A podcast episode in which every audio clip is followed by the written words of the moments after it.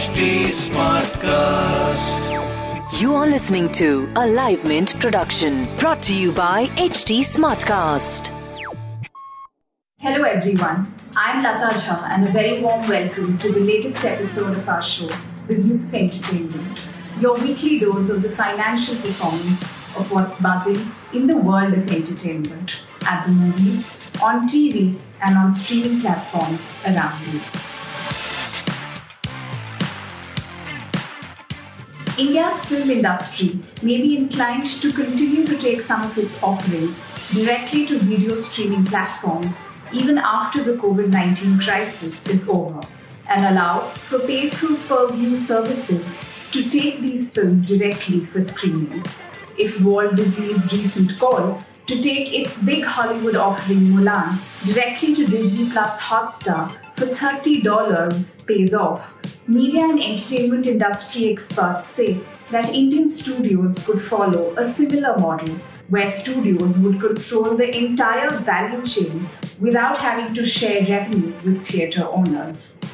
As of now, top multiplex chains take away nearly 50% of the box office of films in India. In the first week, the revenue is divided equally between distributors and exhibitors. In the second week, the ratio changes into 60-40 in favor of the exhibitors, and in the third week, it further changes into 70-30. With the COVID-19 crisis having cast uncertainty on the business of theatres in general, media and entertainment industry experts say that things are bound to change. In a way, Disney has already set the stage for this in India with two of its co-productions, Laxmii Bomb and Dil Bechara, streaming directly on Disney Plus Hotstar. The only difference is that transaction video on demand or pay-per-view services haven't really taken off in India, with these films being available not as individual offerings but as part of Disney's overall subscription package.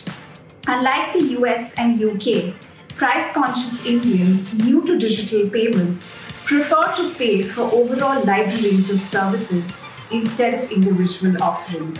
However, given India's limited screen count that prevents wide showcasing for many films, and the fact that most integrated studios such as Disney, Sony, Zee and Viacom already own their own video streaming services, possibilities going forward are many. As far as web offerings go this week, Netflix is out with drama thriller Class of 83, starring Bobby Deol, directed by Atul Sabharwal. Deol, who headlines this film, is not nearly as convincing as debutants Bhupendra Jadhav, Prithvik Pratap and Samheel Paranjpa, who are pawns in this nexus of crime and corruption. Class of 83, unfortunately, offers nothing new for either a cop drama or a crime thriller that Bollywood hasn't shown up before, except perhaps the fact that it doesn't bring in a flashy vulgar item number for no reason. Meanwhile, Z5 is out with Nirakram, the story of a father fighting for his daughter's aspirations, starring Naseeruddin Shah, directed by Baba Azmi, produced by Shabana Azmi as a tribute to their late father poet, Kefi Azmi. That's all we have as far as entertainment goes this week. We will be back next week with more news and context on all that's fun and entertaining in hopefully better times. Till then, stay safe and thanks for tuning in.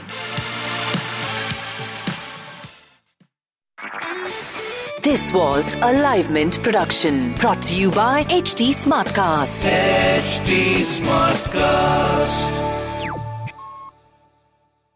I'm Annie Apple, and I'm here to invite you to come and listen to my new podcast series, Raising A Pro. It's the most intimate sports-related conversations you will hear. Each week, we explore the journeys of some of your favorite NFL players through the eyes of those that know them best. From Joe Burrow, DeAndre Hopkins, Miles Garrett, Ezekiel Elliott, Nick and Joey Bosa, just to name a few. With exclusive insights and information, we leave no stone unturned. Subscribe now to Raising a Pro on your favorite podcast app.